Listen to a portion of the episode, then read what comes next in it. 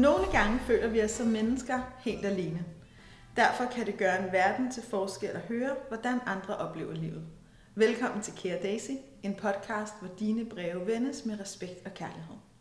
Livet kan opsummeres med tre ord. Lev, elsk, dø. Her er der plads til alt. Tak fordi du deler, så vi sammen kan blive klogere på livet. I denne her episode der skal vi tale om at mærke sig selv. Gennem årene har jeg hørt to sætninger rigtig mange gange i samtaler, i dialoger med mine lyttere her, på skrift med venner. Og de to samtaler, eller de to sætninger, der ligesom er gået igen, det er de her to.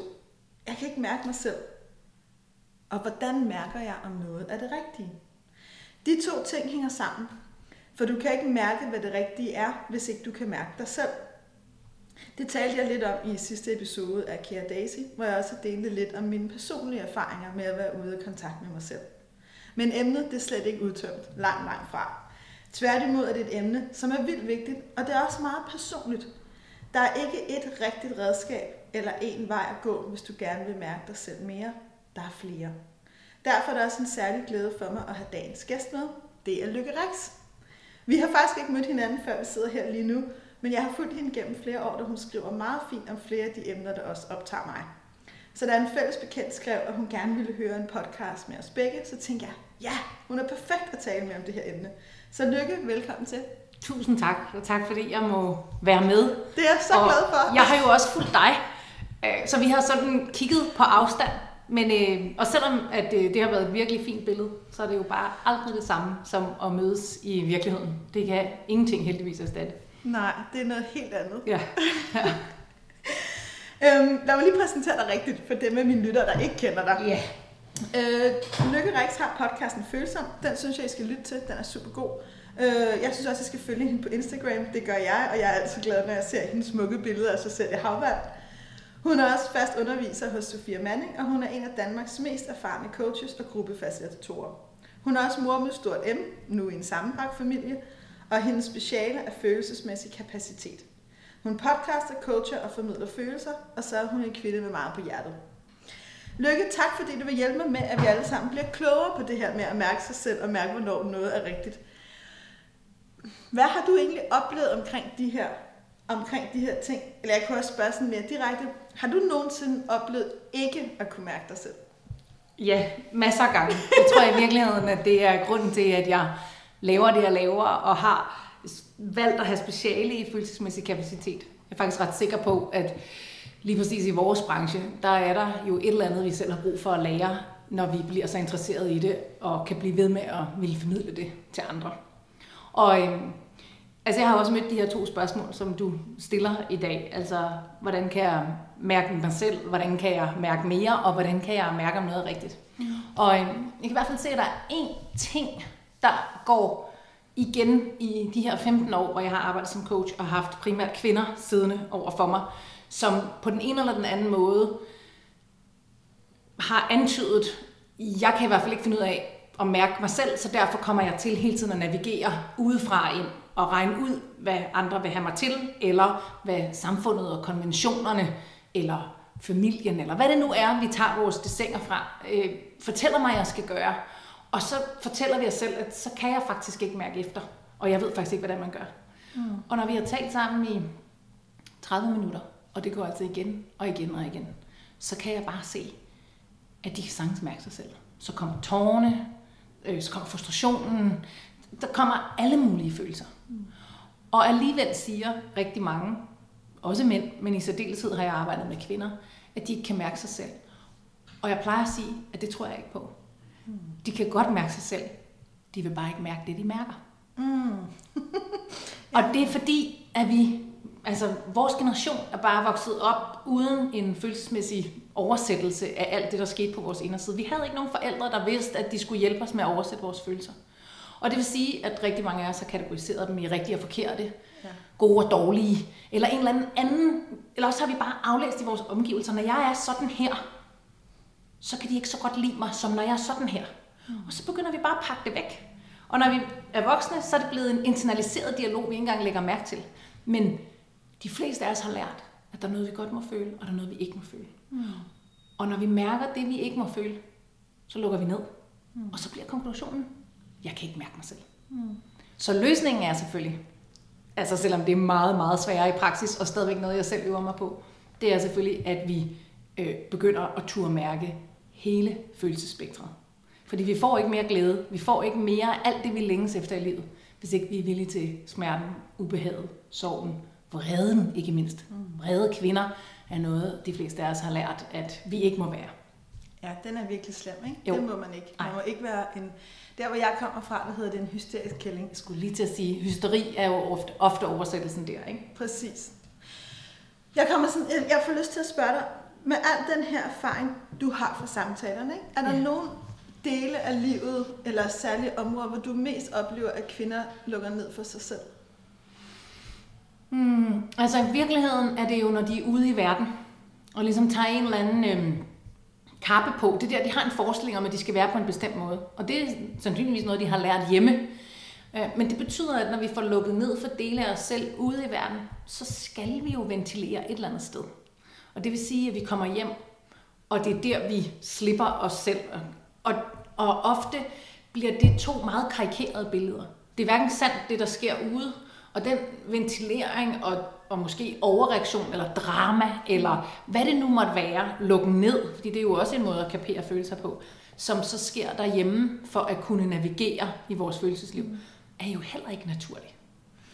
Nej, altså nej, og man, nej, jeg forstår præcis, hvad du mener. Jeg tænker på, nu, øh, nu er jeg lidt præget af, at jeg i går, inden, øh, i går aftes faciliterede en af mine kvindecirkler, og der snakkede vi faktisk om følelser. Og det var meget ligesom du beskriver, de, før- den første halve time gik det meget godt. Ja, ja præcis. Ja. det, og det synes jeg jo helt personligt, det gjorde hele aften. Men det var så omkring en halv time inden, at folk begyndte at blive kede af det, og lidt Ja. frustreret, og komme med lidt større del af følelsesspektret. Og der er ligesom, der er nogle, nogle ting, jeg tog meget med mig fra i går, også fordi jeg har lagt mærke til dem i andre sammenhænge. Det ene er, at næsten alle de her kvinder, der viste stærke følelser i går, startede med at undskylde. Ja. Undskyld, jeg græder. Undskyld, jeg bliver vred. Undskyld, jeg bliver rød i hovedet. Hvor jeg lidt tænker, tak fordi du siger det. Dine følelser er velkommen. Det, det er enormt meget noget, det jeg i virkeligheden arbejder med i det rum, og som for mange af dem både er provokerende og fritsættende, lidt Ja. afhængig af dagsformen. ja, At sige, jamen, det første, vi skal lære her, er ikke at undskylde. Det her er et rum, som jeg holder, som du har meldt dig Ja. til, fordi du skal have lov at gå ind i de følelser. Ja. Og det ved de jo godt. Ja. Og alligevel så er det bare så dybt en instinkt i mange af os, at når vi viser følelser, så siger vi undskyld. Ja. Fordi vi har lært, nu snakkede du også om familier, Ja. rigtig mange i vores kultur har jo lært, at følelser, og særligt store følelser, ikke er velkomne. ja. Det er bare for meget. Ja, det er bare for meget. Ja. Ikke? Altså, og på den måde er det jo, nu har jeg selv boet i Latinamerika i Mexico, og jeg kan huske en gang, mine forældre var oppe og besøge mig, at vi var til grillfest som gode venner. Og, og, øh, og det, det, er sådan en, det er en familie, jeg holder rigtig meget af. Deres mor er død, jeg har aldrig kendt øh, hende, så jeg er gode venner med faren og børnene, for jeg er sådan i alder midt imellem den Ja. ældste søn og faren. Så jeg har både spillet skak med faren og talt om kunst og været i byen med de unge. så vi er sådan venner alle sammen her. Og så var vi til den fest, og så bliver min gode veninde Luciana helt vildt sur på min far, eller på hendes far, og hun sådan råber af ham, og Carlos, og det hele foregår på spansk, og, sådan, ikke? og han smadrer et glas og råber af hende, og, og hun tager så og går ud, og mine forældre var helt i chok. Ja. Altså mine forældre, jeg kunne sådan mærke deres system et eller andet sådan sted helt frøs over ja. altså alt det der. Ikke? Jo. Og jeg prøvede sådan at sige til dem, det er okay. Og så gik der 45 minutter, så kom Luciana hjem, og var sådan lidt, nå, ja, jamen, jeg gik lige ned og drak en kaffe på hjørnet, og nå, okay, skal jeg hjælpe dig med grillen, far? Og han var sådan lidt, ja, ja, selvfølgelig. Og, og det, jeg havde sådan en meget sjov efter, eller eftersamtale med mine forældre om, det er, i den her kultur er det ikke så slemt at vise de følelser. De blev pisse vrede på hinanden, Ja. der kom nogle ting op. Det, du ved, en råber, en smadrer et glas, bum, bum, bum, og så er vi ligesom videre. Og selvom mine forældre er nogen, som mange gange ville sige om sig selv, at de ikke holder fast i ting, og de er videre, der følelsesaspektret lige blev skruet lidt højere op, ikke? kom de virkelig i kontakt med deres egen, det jeg nogle gange kalder danskhed. Ja. Der kan vi ikke gå hen. Nej. Vi kan ikke råbe af hinanden. Nej. vi Og, og kan slet ikke foran andre mennesker. Nej, man har gæster. Ja. Min Ja. far var også sådan lidt, altså har de slet ikke lagt mærke til de her gæster? Ja. Jo, men vi er jo nærmest familie, og Ja. hvordan er det heller ikke lige så stor en ting? Men kan du ikke selv huske det fra den gang, du var barn, at du bare, øh, i hvert fald en gang, jeg kan huske mange gange, på en eller anden måde har fået at vide, at du skulle lige skrue ned. Eller, altså det er også derfor, jeg siger, når kvinder er ude, så er de på, så, så er det on their best behavior. Og så når de kommer hjem, så skal de jo af med det, som de ikke kom af med. Og det er faktisk det samme, der sker i, i din øh, kvindecirkel. Jeg kalder det for overløbsventilen. Altså når vi skal holde så meget på os selv, så skal det jo ud et eller andet sted. Ja. Og det, det første sted, hvor kroppen eller systemet mærker, okay, her er der måske trygt nok. Det er ikke engang noget, man er bevidst om. Men så skal man ikke tale om noget, der er særlig svært. Altså faktisk kan det jo være at læse et citat op, og så bliver man berørt af det. Og det er virkelig fordi, altså tynden er bare blevet fyldt og fyldt og fyldt, og man er blevet ved med bare at lægge låg på, fordi sådan må man jo ikke reagere derude. Og så skal man bare ind i et rum, hvor der bare er et minimum af tryghed. Så Så kommer øh, øh, tårne. Og ofte siger de jo de der kvinder, ej, jeg, jeg var slet ikke ked af det, eller øh, der var ikke noget galt. Eller, og, og for mig er det ikke nødvendigvis, fordi de har den følelse nu. Det er simpelthen et overløb af noget, de i virkeligheden skulle have udtrykt på et helt andet tidspunkt i en helt anden situation. Præcis. Og apropos det med de smadrede glas, Ja. noget af det, jeg selv tænker meget over, nu er det ikke så tit, jeg smadrer glas, men jeg kan godt lide de glas, jeg har, ikke? Men, men, jeg, men jeg har selv tænkt i mit eget liv, jeg kan nemlig godt en gang imellem blive rigtig vred. Ja. På den måde, nogle gange siger jeg, at jeg er opdraget af en militærmand, det er jeg også. Ikke at jeg ikke har en mor, men min far har været meget fremtrædende i mit liv, så Ja. jeg har i virkeligheden fået lov til at have et mere maskulin følelsesudtryk. Ja. Øhm, men jeg har tit tænkt over i mit eget liv, okay, når jeg står her, og virkelig bliver så vred, at jeg et øjeblik lige overvejer, om jeg skulle kaste det her glas, ikke? Ja. så er det jo noget, jeg tit ikke har fået sagt. Ja. Så jeg har tit sådan en refleksion ind i mig selv. Hvad er det, jeg ikke har fået sagt? Hvad er det, jeg ikke har fået følt? Hvad er det, jeg ikke har fået handlet på? Hvad er det, jeg ikke har fået givet plads? Ja, lige præcis. Som i virkeligheden gør, at jeg nu i den her situation, det, jeg husker noget, som dengang mig og Ingvar blev kærester, han nogle gange sagde til mig, nogle gange er det som om, det går fra 0 til 100. Ja. Ikke? Du er helt glad, alt er godt, og lige pludselig så står du bare med det der udtryk, og jeg tænker bare, hvad har jeg gjort? Ikke? Velkommen til kvindelivet. Ja. ja. Fordi kvinder er jo følelser. Altså, øh, det, det siger min kæreste også tit, Nå, nu er du, altså, sådan er kvinder jo bare, at øh, det ene øjeblik mener jeg det ene, og det andet øjeblik mener jeg det andet, fordi jeg føler noget andet. Mm. Øh, og, og det der med, og, og sådan kan jeg sagtens, men jeg tror også, der er et sted inde bag ved de der følelser, som fluktuerer op og ned og frem og tilbage, hvor vi også godt kan være i kontakt med, hvad der så i virkeligheden er sandt. Det betyder ikke, at det ikke kører op og ned. Nej, nej. Det betyder bare, at der kan være en kontakt ud over det. Præcis. Ja. Og så Og- tænker jeg en anden ting omkring den der kvindecirkel, fordi jeg genkender det virkelig meget fra mine egne forløb. Det der med, en ting er, at det er en overløbsventil, men når man har brug for at sige undskyld, når kvinder har brug for at sige undskyld, jeg bliver så berørt, eller undskyld, så er det jo også, fordi vi ikke har lært sårbarheden at kende. Mm. Så vi, vi kan kun undskylde, men i virkeligheden er det jo sårbart at blive bevidnet af andre mennesker, når vi sidder der og bliver berørt. Og så får vi lyst til at undskylde. Fordi de færreste af os har øvet os i det ubehag, som sårbarhed jo er. Ja. Så vi lige, i stedet for at sige undskyld, bare trækker vejret og siger, hey, du må godt have det, som du har det. For det er jo det, vi skal sige til os selv. Vi skal give os den tilladelse. Så kan vi også bedre rumme ubehaget i sårbarheden, fordi det er bare ikke en fed følelse. Vi, Nej. altså, sårbarhed er jo det vildeste modeord lige nu. vi vil virkelig gerne sårbarheden. Bortset Mest i tanken. praksis. Ja, lige præcis. Ikke? Mest i tanken, og i virkelighedens verden er den ikke helt så fed at sidde med i. Præcis. Og i det her til dig, kære lytter, er der faktisk et redskab. Ikke? Så hvis vi lige skulle udkrystallisere lidt, så tænker jeg, redskab nummer et. Når du mærker stærke følelser. Så i virkeligheden prøv en gang at give dig selv den der lidt meta-refleksion. Hvad er det egentlig, der er på spil i mig, ud over den her konkrete situation, hvor din kæreste helt sikkert var dum, eller din datter ikke forstod dig, eller din far ikke tog telefonen, eller Yes. din chef var. Hvad er der ellers på spil? Prøv en gang at lukke mere af det ind. Ja. Ja. Øh, og den anden refleksion, det er i virkeligheden også, sårbarhed er det, vi gerne vil have, men sårbarhed kræver et stort indre arbejde. Nemlig, det. jeg synes, du siger det så fint, Lykke, lære at rumme sig selv, at give sig selv Ja. lov til. Ja. Du må godt, jeg må godt lige nu sidde her og ikke være dygtig, pæn, Ja, smuk, præcis. tilpasningsvenlig, overskudsagtig, Ja. men at være alt det andet også. Ja.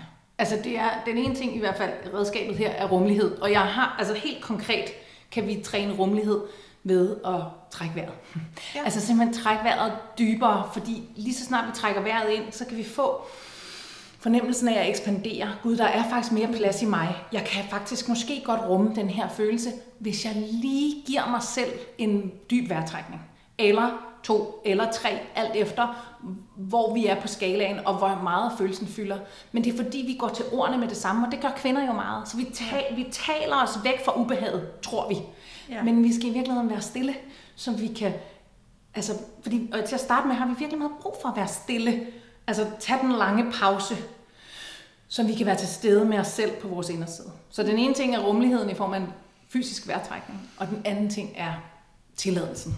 Ja. Altså, jeg ved ikke, hvor mange gange jeg har sagt, både til mig selv, men jo også til øh, alle de mennesker, jeg arbejder med, hey, du må have det, som du har det. Mm. Og jeg, øh, jeg har en egen praksis, hvor når jeg har modstand på mine egne følelser, eller ikke vil have det sådan, eller synes, det kommer ubelejligt, eller alt det her, at jeg ligesom lægger hånden på, på brystet, altså fysisk lægger hånden på brystet, og lige er sammen med mig selv og siger, hey, du må have det, som du har det. Og jeg siger det simpelthen højt til mig selv, eller mm. visker det. Fordi det er præcis den tilladelse, vi aldrig har fået. Og det er mm. den, vi skal øve os i. Fordi det er ikke, fordi vi ikke kan mærke noget, eller vi ikke kan mærke efter. Det er, fordi vi har modstand på det, vi mærker. Præcis. Og derfor er antidoten tilladelsen. Det der, for dig, der lytter med, er et super, super, super stærkt værktøj. Så i virkeligheden, som, som, som du siger, træk vejret, ja. ekspander din krop, ja. vær stille, hånden på hjertet, skab kontakten til dig selv og giv dig selv tilladelsen. Ja. Og lidt igen på, på min kvindecirkel i går, noget af det, der har været meget fremme i de her to hold, jeg, jeg arbejder med lige nu, det er, at der sidder nogen på hvert hold, som virkelig har sådan en frustration over, jamen jeg vil ikke mærke det, jeg mærker. Nej. Ikke? Jeg vil ikke have det sådan her. Nej. Det har vi så haft nogle samtaler om, nogle af dem har jeg også set en til en. Og det er virkelig, der, er, der er noget af det, jeg har tænkt enormt meget over, som jeg synes er enormt interessant, fordi rigtig mange af os kvinder i vores tid er jo blevet rigtig Altså jeg synes fandme, der er mange mennesker, også mænd, som er virkelig seje. Altså hvor jeg tænker, okay, hatten af for dig, og alt det du kan, og alt det du gør, og alt det du er, og du er smuk, og du er dejlig, og du er klog, og du viser, du, altså du gør en masse gode ting. Men nogle gange tænker jeg også, at bagsiden af at være de her selvudviklede, dygtige, gode mennesker, også er, at vi har en meget hård dom. Yeah. For der er jo rigtig mange af dem, jeg møder, som siger, jamen, jeg giver bare et eksempel, som jeg så har hørt nogle gange. Jeg elsker min mand, jeg elsker mine børn, jeg vil rigtig gerne give dem en tryg barndom, jeg vil gerne give dem en god familie, jeg vil gerne være her. Så at jeg har lyst til en anden, eller har lyst til noget andet, yeah. Altså, og for mig kommer der, der er et eller andet omkring lyst, som der er rigtig meget dom på. Ja. Det vil jeg ikke have, for det passer ikke i mit liv. Nej. Nu har jeg brugt så mange år på at tage den her efteruddannelse, og endelig er jeg blevet leder, så nu kan jeg ikke ikke føle, at jeg ikke kan holde det ud, for nu har jeg kæmpet så meget for det, ja. og min mand har støttet op, og jeg skal tjene de ekstra penge. Eller nu har jeg sagt ja til den her person, så nu kan jeg ikke have lyst til et andet menneske, og ikke have lyst til den mand, jeg skal have lyst til. Sådan kan jeg bare ikke have det. Altså, og noget af det, jeg jo det, det er jo et super smertefuldt sted, for når jeg lytter til de mennesker, ja. og arbejder med dem, så er der jo en del af mig, der godt kan forstå det. Det er jo rigtigt, jeg kan godt forstå, at din verden kan bryde fra hinanden, ja. hvis du i virkeligheden mærker det, du mærker, og det, ja. du har lyst til. Ja. Og det er præcis også der, hvor jeg oplever, at mange siger, at jeg kan ikke mærke noget, netop fordi frygten for at mærke det der, det kan jo ødelægge mit liv. Ja. Og igen, kuren er altid igennem. Ja. Hvad sker der så, hvis du går med den lyst? For heldigvis er det jo ikke alt, hvad man har lyst til, eller alt, hvad man mærker. Det, det siger jeg tit til mine klienter, at du skal agere på. Du har en fri vilje. Ja, bestemt. Du kan vælge at have super meget lyst, ja. og være super hemmelig forelsket i dine kollegaer, og ikke gøre noget ved det. Ja. Din, dine følelser behøver jo ikke at styre dig. Det er jo noget, det etik også er. Det er jo nogle gange ikke at... Bestemt. Ja, ja, vi, altså, vi skal, altså hvis vi handler på alle følelser, øh, så er der ikke særlig meget... Altså, refleksion eller voksent menneske, altså så ender vi ofte med ikke at være det menneske, vi gerne vil være. Altså vi har følelser, vi er ikke vores følelser, men vi har værdier, så vi er nødt til hele tiden at holde det op imod. Hvis jeg handler på den her følelse, er jeg så stadigvæk i kongruens med mine værdier. Med, den, med det menneske, jeg gerne vil være. Og det er jo ikke altid, at det menneske, vi gerne vil være, øh, er det, vi vil blive til, hvis vi bare handlede på alle de følelser. Præcis. Og det er den ene ting ved det. Den anden ting, jeg ikke kan lade være med at tænke på, lige præcis som du også siger, det er det der med, når vi har sådan en voldsom dom på det, vi føler, det, mm. den lyst, noget, noget vi tænker, vi er nødt til at udforske, så vi er nødt til at lukke ned for det, så, så bliver det så voldsomt at bo inde i os selv. Præcis. Og, og som du også siger, vi kan godt, vi kan faktisk med nysgerrighed i stedet for dom. Og det er også sådan helt lavpraktisk at prøve at opdage, hver gang jeg dømmer, kunne jeg erstatte det med nysgerrighed. Og bare prøve, om ikke andet i tanken, at gå lidt med. Ja. Fordi det er så sjældent, at vi behøver at gøre noget ved de ting, vi mærker. Men vi har brug for lige at give os selv lov til at lave, altså om ikke andet tankeeksperimentet. Måske også tage det første skridt. Mm. Og så synes jeg også, at vi er nødt til at introducere ansvar. Altså det der med, at vi kan godt lege med tanken, mærke lysten, og så igen vælge at sige, jeg har for meget værdi her med min familie og det parforhold og den karriere og alt muligt andet, jeg har valgt, til at jeg kan forfølge det her. Det vil koste for meget. I virkeligheden er det jo altid et valg om konsekvenser. Hvad for nogle konsekvenser er jeg villig præcis. til at leve med? Præcis. Og, og det, ja, ja, præcis. Og så nogle gange oplever jeg nogle af dem, jeg arbejder med, siger til mig, okay, men Daisy, hvis jeg alligevel skal tage ansvar, og jeg alligevel ender med at, nu siger jeg, gøre det rigtige situationstegn, ja. måske blive den mand, jeg har lovet at blive, og se om stormen kan blive revet over, eller om følelserne kan forandres, eller hvad man end vælger. Hvorfor skulle jeg så føle alle de her ting, ja. hvis jeg alligevel ikke skal handle på det? Og der, der er mit svar tit, og det er sådan de der ting, som jeg, som jeg synes er svært at forklare fagligt, eller også har jeg bare ikke fundet de gode forklaringer. Men der, for mig er der en stor intuition i, fordi når vi alligevel mærker, mm. når vi alligevel erkender, når vi alligevel tager os selv hjem, ja. også den liderlige, uansvarsløse, grådige, egoistiske eventyr på hemme, whatever du også er. Bare det, vi lytter til den del af os og mærker det, ja. selvom vi ikke handler, Præcis. gør os alligevel mere rummelige, mere autentiske, ja. mere dybe. Og så sætter det sig ikke på samme måde i ondt i maven og diffuse hovedpiner og grødanfald og stresssymptomer. Og det er ikke fordi, jeg lige nu siger, at der er en en-til-en sammenhæng, for det er der ikke. Alt, hvad der sker med kroppen, er super komplekst. Jeg har bare haft samtaler i mange år, så jeg har set nogle mønstre i. Jeg har mødt mange kvinder, der har været stresssygemeldte, som har gået hos en erhvervspsykolog, som har taget på samtaler med mig, og for eksempel fortalt om en affære eller, eller et crush, ja. som de ikke føler, de kan sige andre steder som jeg, som jeg kan mærke, jo mere vi sætter de følelser på plads, og jo mere vi arbejder med også bare skammen over at have det sådan. Ja. Ikke? Der er så meget frygten for at føle det, jeg føler. Ja. Øh, skammen over, at jeg føler det, jeg føler. Okay, og nu føler jeg det, jeg føler. Altså, men at give dem det rum i virkeligheden Præcis. også nogle gange gør, at der sker noget heling. Selvom der på overfladen ikke sker noget, og de ændrer ikke deres liv, og de gik ikke den vej, nej, nej, nej. eller så gjorde de det. Og så, altså... Men så har man integreret øh, lysten, øh, liderligheden, grådigheden, at man er blevet mere rummelig, man har fået større kapacitet indvendigt. Og det er faktisk det, det handler om. Fordi der er ret få af vores følelser, vi behøver at handle på, hvis vi kan rumme dem. Præcis. Det er ofte, når vi når til den der lidt hovedløse handling, og det, altså når vi kun handler på vores følelser, den er også, som vi talte om, lidt ansvarsløs. Og når kvinderne siger det der med, hvorfor skal jeg så føle det? Så er det ligesom, om mm, jeg bruger det som argument, at fordi jeg føler det, så skal jeg handle på det. Mm. Og, og, og det er ikke så enkelt. Jeg plejer som regel at tale om det der med forskellen på lyst til og brug for. Mm. Altså, jeg har tit lyst til at spise en helt plade marbu. Mm. Men det, jeg ofte har brug for lige præcis det tilfælde, det er at forholde mig til, hvad er det for en følelse, jeg spiser på? Hvad er det, jeg ikke vil mærke? Hvad er jeg eventuelt ked af? Og og i rigtig mange af de her tilfælde, hvor vi har et crush på kollegaen, eller øh, får lyst til noget, som ikke passer ind, så kan det være rigtig fint at spørge, hvad har jeg i virkeligheden brug for? Mm. Fordi så kommer vi nogle gange lidt spadestik dybere og ned under, at lysten kan godt være en måde at flygte fra det ansvar, der ligger i at gøre det, der i virkeligheden er nødvendigt, mm. og som jo sjældent er lige så sjovt. Det er da meget sjovere at kysse på kollegaen, end at gå hjem og tage den svære samtale med den mand, man har valgt at leve med at sige, jeg føler mig ikke særlig tiltrukket af dig lige nu. Mm. Det, det to.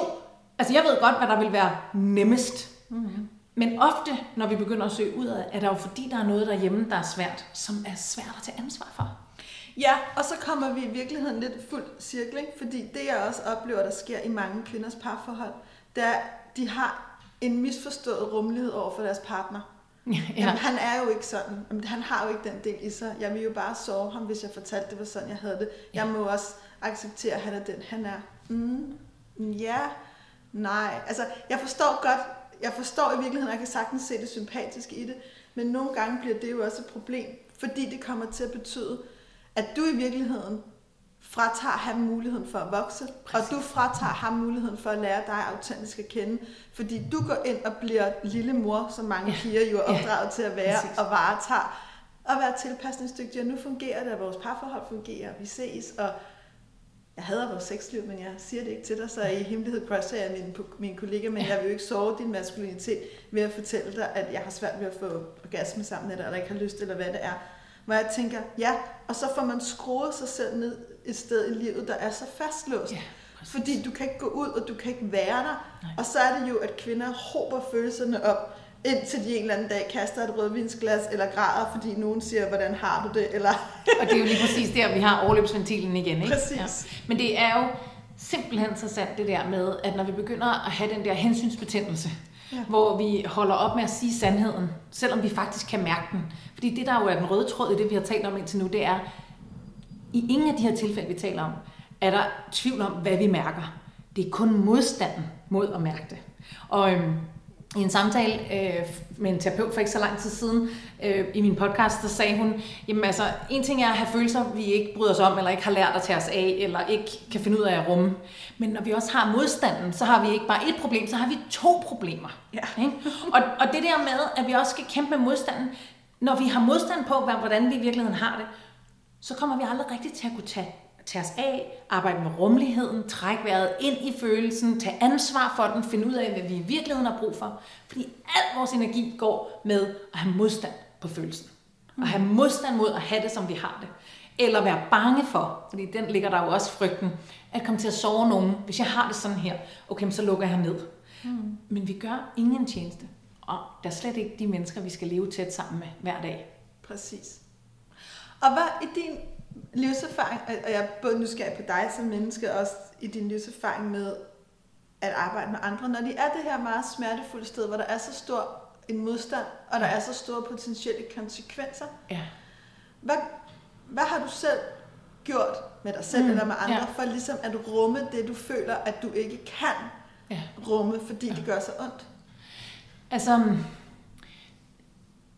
ja, det her det er jo tilstandsarbejde i virkeligheden. Ikke? Og, øh, og noget af det, som har været sådan et mantra for mig, det er, at før jeg gør noget, før jeg handler i min ydre verden, så er jeg nødt til at tage ansvar for min tilstand. Vi kender det alle sammen. Vi kan sidde med noget arbejde. Og den ene dag, hvor vi har det godt og er i balance øh, og har haft en rolig morgen, der er det noget, vi kan gøre på 17 minutter. Og så er der de dage, hvor alt er gået skævt, og hvor vi kan mærke sorgen, eller vreden, eller der er noget, der driller os, eller vi har været i sorg længe. Og så kan den samme opgave jo tage flere timer. Og, og forskellen her er, at, at det vi er nødt til, det er at tage ansvar for vores tilstand først. Så når jeg har været det der meget smertefulde sted selv, så har jeg prøvet at minde mig selv om, at det eneste, jeg skal, det er at finde ud af, hvad er det, jeg har brug for nu? Og apropos sådan konkrete værktøjer, så er det jo her, jeg sådan introducerer praksiskataloget. Altså, ikke bare en daglig praksis, for det er ikke sikkert, at jeg den dag, hvor det hele bulrer og brager, og hvor jeg er så ked af det indeni, at jeg har modet til at sætte mig og meditere. Men jeg kan næsten altid gå ned og bade. Mm. Jeg kan næsten altid finde, om ikke andet, så bare 60 sekunders nulstilling ved at gå ned i koldt vand. Nogle gange var det resten af dagen, andre gange får jeg kun to minutters ro af det. Men bare det, at jeg gør noget for at ændre min tilstand, gør også, at jeg kan komme et sted hen, hvor jeg mm, kan se på mig selv udefra. Altså det værste, der kan ske, og det er jo også derfor, at kvinder mister tilliden til deres eget følelsesliv og til det, de mærker, det er, når vi kommer til at handle i følelsesøjeblikket. Mm. Så vi er nødt til at tage ansvar for vores tilstand, og nogle gange lige komme et skridt tilbage. I det praksiskatalog kan der også stå, ring til en ven, mm. gå en tur, kram et træ. Altså det er ikke sikkert, man har lyst til at kravle ned i koldt vand, en anden praksis, jeg selv har, er jo, altså, at jeg, før jeg handler på noget, jeg mærker, så sætter jeg mig lige og skriver. Så det er ligesom, om jeg afleverer følelserne på papir. Og sjældent læser jeg det igen, fordi der er sket den renselse, jeg har brug for, for at kunne tænke lidt mere klart. Mm. Jeg har også været, altså jeg gik jo fra at være barn, hvor der var få følelser, jeg måtte føle. Mm. Altså, hvis jeg skulle kunne lide sig anerkende, så havde jeg en klar oplevelse af, at så var det bedst, at jeg var glad og dygtig. Mm. Det tror jeg, der er mange kvinder, der kender. Og så der var ret lukket. Så havde jeg en periode i midt-20'erne, også start 30'erne, hvor jeg ligesom længtes efter mere liv i livet. Mm. Og den måde, jeg fik det på, var ved at skrue helt op fra mine følelser. Så jeg var følelser all over. Og hverken den helt tillukkede, eller den, hvor der var følelser all over, virkede egentlig for mig. Mm. Men jeg er klar over, at jeg i dag, altså jeg kan se, at jeg havde brug for at komme ud i alt det drama, og i kæmpe store følelser. Og, altså jeg har veninder, der fortæller om altså situationer, hvor jeg helt klart har været meget mere følsom, end situationen måske indbød til. Men det var fordi, jeg var ligesom i gang med at lære hele det der tillukkede følelsesliv at kende. Og, og jeg har brugt de sidste øh, 8-10 år på at finde den der balance. Altså på at, at øve mig i, hvor, hvor er min følelsesmæssige balance. Og, jeg, og helt sikkert er jeg mere følsom end de fleste, og vil gerne have flere følelser i mit liv. Det, jeg, jeg føler sådan, at jeg er i live. Men jeg, men jeg kender hele mit spektrum, og jeg er ikke så følsom, som jeg har været. Og nøglen her er kapacitet. Altså det der med, at, at hvor jeg før nærmest reagerede på alle følelser, så er der nogen, jeg bare, og jeg sætter det bare i citationstegn, fordi det er jo det mest komplicerede af det hele, ja. trækker vejret ind i og siger, nå okay, nu har det sådan her, når nu kom det her, hvad må det ved mig? Uden at det nødvendigvis er noget, jeg så ændrer kurs for. Mm. Og, øhm, og der ligger altså, der ligger virkelig noget til os i at tage ansvar for vores tilstand og lave det her praksiskatalog med alle de ting, du ved, der virker for dig, og som er gode for dig. Det kan også være helt rituelt at lave, altså bruge tid på at lave en virkelig dejlig kop kaffe, eller en virkelig dejlig kop te, eller altså sætte sig ned og trække vejret dybt, lytte til et stykke musik og danse. Altså den der, det der praksiskatalog skal helst være så stort som muligt, ja. for så, så er der altid noget, vi kan kaste os ud i, og som kan vise os, at jeg kan skifte tilstand. Det betyder ikke, at jeg ikke må have den følelse, jeg har, men det betyder bare, at hvis jeg kan få den lidt mere på afstand, så kan jeg bedre forholde mig til, hvad vil den mig egentlig? For mm. ellers er det, at vi kommer til at handle på vores lyst, ja. i stedet for, hvad vi i virkeligheden har brug for. For jeg tror, at følelser vil os noget, men vi skal ikke nødvendigvis være, altså forskellen på at være voksen og barn er jo impulskontrol eller ej. Ja. Og, og, den skal vi have, og det er et tilstandsarbejde. Ja. Jamen, jeg elsker det. Jeg elsker det store praksiskatalog. Jamen, i høj grad. Altså, jeg tror, mit, mit eget praksiskatalog handler meget også om... Hvis jeg sådan så skulle kategorisere det lidt, så handler det om... Det handler meget om krop, og det handler meget om ro. Ja. Altså, noget af det, jeg selv har fundet meget glæde i, og meget følelse i virkeligheden, er autenticitet, og her kan jeg mærke mig selv, og nu jeg tror med mig selv, og sådan falde. Jeg, jeg tænker meget, at jeg er i virkeligheden mennesker, der har et behov for at falde ind i mig selv. Ja. For mig, der, jeg skriver meget, jeg tænker meget, jeg har brug for at være alene, jeg har brug for ro, altså den der, jeg har brug for at være langsom. Ja. Der er enormt meget for mig i, at nogle gange, når jeg har, at familien er gået ud af døren, og gå tilbage og sidde i min seng, ja. og bare sidde. Ja. Altså, ikke? Øh, så kan vi gøre det nogle gange, altså jeg mediterer også men jeg kan også godt bare sidde. altså, Præcis. Lidt, jeg, jeg, jeg, jeg, min erfaring er klart, at det der meditation nogle gange gør det værre. Altså, jeg plejer også bare at sige, tjek ind med dig selv. Ja, præcis. Mm. Altså, og jeg tænker meget på det der som forskellige praksiser omkring det der med stillhed og væren, uden at gøre noget. Jeg har selv en meget, en meget dyb praksis med, at jeg tænder et lys øh, hver dag, minimum et. Øh, og jeg har tænkt over, at en gang i vores kultur som kvinder, så havde vi det der rum indbygget i vores hverdag. Ja. At, jeg har nu jeg selv boet katolsk land, og jeg tænkte meget over, når jeg kiggede på de der naboer, jeg havde. Alle voksne kvinder gik i kirke om morgenen. Så er der selvfølgelig en hel dimension omkring Gud. Men, men jeg ved, at rigt, for rigtig mange var det, at det der med at gå ned til den lokale kirke i stillhed ja. om morgenen, måske ja. købe en kaffe, gå ind og sidde, ja. tænde lys, være lidt i stillhed, nogle gange lige snakke med en, man holder af, mm. købe nogle blomster på vej hjem, lige den der sådan lidt, den der rolige start, som jo ja. var en del af kulturen. Sådan ja. starter vi vores dage ja. her. Det ja. har selvfølgelig at gøre med vores spirituelle praksis. Men den, men den praksis, ja. synes jeg er ekstremt vigtig. Og nogle af de der meget dybe praksiser, vi jo har haft som en del af vores altså spirituelle liv i ja. vores samfund i årtusinder, ja. er det jo ret nyt, at vi har smidt væk. Ja. Vi er faktisk en af de, nogle af de første generationer i verdenshistorien, der ikke har stillhed. Ja den stillhed, vi ellers har haft, er erstattet af mobiltelefoner og computer og travlhed og sms'er, og jeg kunne, og så bing bang bum, og jeg kan lige... Og præstation ikke mindst. Og præstation, altså det er og... anerkendt, at vi ikke dyrker stillheden. Præcis, og vi kan lige høre en podcast, mens jeg lægger make up. Ikke? Altså, ja. ja. men, men, øh, men det har jeg tænkt meget over. Jeg tror faktisk, at vi har brug for stillhed som en del af vores praksis. Jeg tror, ja. vi har brug for stillhed meget, de fleste har. Og den anden del, så hvis jeg skulle kategorisere mit eget praksiskatalog, er helt sikkert også nogle ting, der stikker ud. Men det er meget det der med kropslighed og kontakt, sensualitet, femininitet, afhængig af Ja. hvad for nogle ord, Ja. men også det der med, ligesom du nævner, at lægge hånden på hjertet, brysterne, maven. Altså Ja. hele den der også, at følelser, der er noget, der handler om vores sind, Ja. der er noget, der handler om vores sjæl, hvis man arbejder på den niveau, der er noget, der handler om, hvad vi kan kalde hjertet. Der er også hele kroppen, der er Mm. også kønnet, Ja. der er også fødderne, der Ja. og det der med at lade, det være, lade følelser være i hele os. Mm. Ja. Jeg tænker det, jeg mærker det, jeg føler det, jeg integrerer det, lad det komme ind. Mm. Og nærmest få den der oplevelse af fysisk, ligesom du talte med meditationen, at blive større. Ja. Og jeg tror, der er noget, vi går glip af som mennesker, hvis vi gør vores krop for instrumentiel. Mm. Hvis den kun bliver set på udefra, hvis den hele tiden skal passe ned i et eller andet. Ja.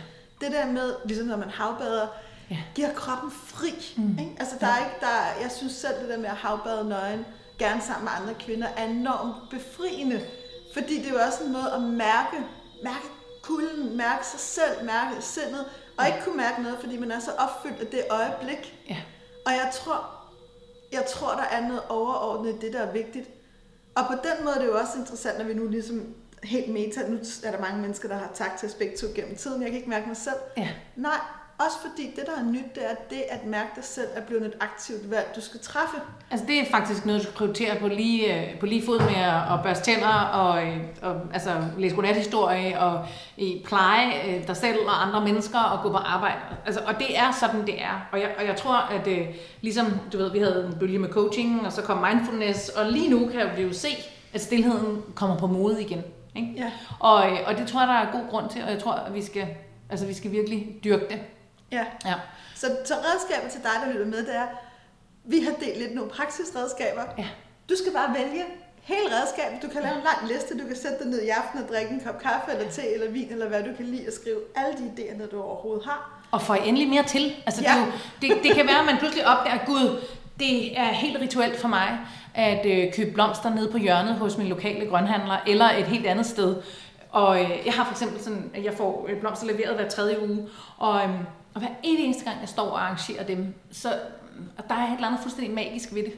Eller øh, noget nyt på mit praksiskatalog, fordi jeg for nylig er blevet husejer, det er at gå ud og, øh, og luge ukrudt. Og hvis du havde fortalt mig, at jeg overhovedet nogensinde skulle være havemenneske, så havde jeg pure nægtet. Jeg synes, det var så fjollet. Men jeg kan bare mærke, lige så snart jeg kommer derud ja. og står med hænderne i jorden, eller slår græsset, altså det er meget, eller, eller bare ordner en potteplante, så sker der noget. Så det, vi, vores praksiskatalog skal også udvikle sig sammen med os. Ja. Og så får jeg lyst til at få en ting til, nu du selv siger ro og langsomlighed, det er også to meget store favoritter hos mig. Generelt så tror jeg, at, at tempo er også en måde, vi flygter fra os selv på, og flygter fra de der følelser, vi ikke vil mærke. Så altså, råd nummer et er altid, sæt tempoet ned. Mm. Så kan du som regel mærke det. Og som regel sker der det, at der kommer det ubehag, som var grunden til, at du troede, du ikke kunne mærke noget. Mm. Og så må vi tage os af det ubehag. Men hvis du har en tendens til, ligesom jeg for eksempel har, øh, til melankolien, mm. og øh, der, der er et eller andet genkendeligt for mig der. Øh, jeg ved ikke, om man kan sige, at jeg har decideret depressive tilstande, men jeg kan godt, sovens væsen taler til mig. Melankolien er faktisk måske der, jeg skaber bedst. Og derfor har jeg næsten altid lyst til roen, meditationen, altså det der indadvendte. Men det er ikke altid sikkert, det er det, jeg har brug for. Nej. Nogle gange så skal jeg vælge letheden og latteren og det at række ud, så jeg ikke kommer til at gemme mig i min egen ro og langsomlighed og øh, det der med at komme i kontakt med mig selv. Fordi det nogle gange kan komme til at puste til melankolien. Ja. Og det er så svært, når vi går fra det der med, hvad jeg umiddelbart tænker, jeg har lyst til, og kigger ned over mit praksiskatalog, og så kunne finde ud af at være i så god kontakt med sig selv, at sige, ja, det er rigtigt, jeg får lyst til at krybe ind under dynen og lige sidde der med en ekstra kop kaffe. Men i virkeligheden, så ring lige og gå den tur med en veninde, eller mm. sæt det der stykke øh, upbeat musik på, og give den gas på stuegulvet. Ja. Fordi der sker noget andet. Præcis. Ja. Og det er jo, jeg sidder sådan her og- og smiler, fordi jeg tænker, det er jo også netop på en eller anden måde masterclass, ikke? så man kan sige, det Ja. en lille model, der er Ja. vælg en eller to praksiser, der støtter dig i at mærke dig selv. Næste niveau, lav den store, generøse, dejlige liste, du bliver ved med at få til, hvor du dagligt ja. vælger, hvad har jeg brug for, hvad har jeg lyst til. Masterclass, forstå, at der kan være forskel mellem, hvad du har lyst til at bruge for, Ja. ja. og udfordre dig selv. Ja.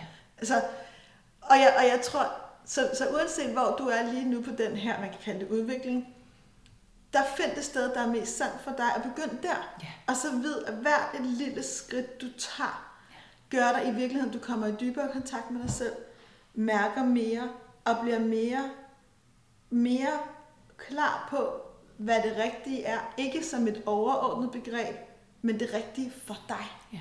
Fordi selvom jeg er gammel filosof og har beskæftiget mig meget med etik og kan komme med argumenter for rigtigt og forkert, så, så noget jeg selv har tænkt meget over i mit arbejde med mennesker, det er, vi spørger nogle gange, hvad er det rigtige, som om der er noget rigtigt og forkert i Ja. verden, Ja. når vi er bange for i virkeligheden at tage ansvar for vores eget liv på os og skabe det, der er rigtigt for os. Ja.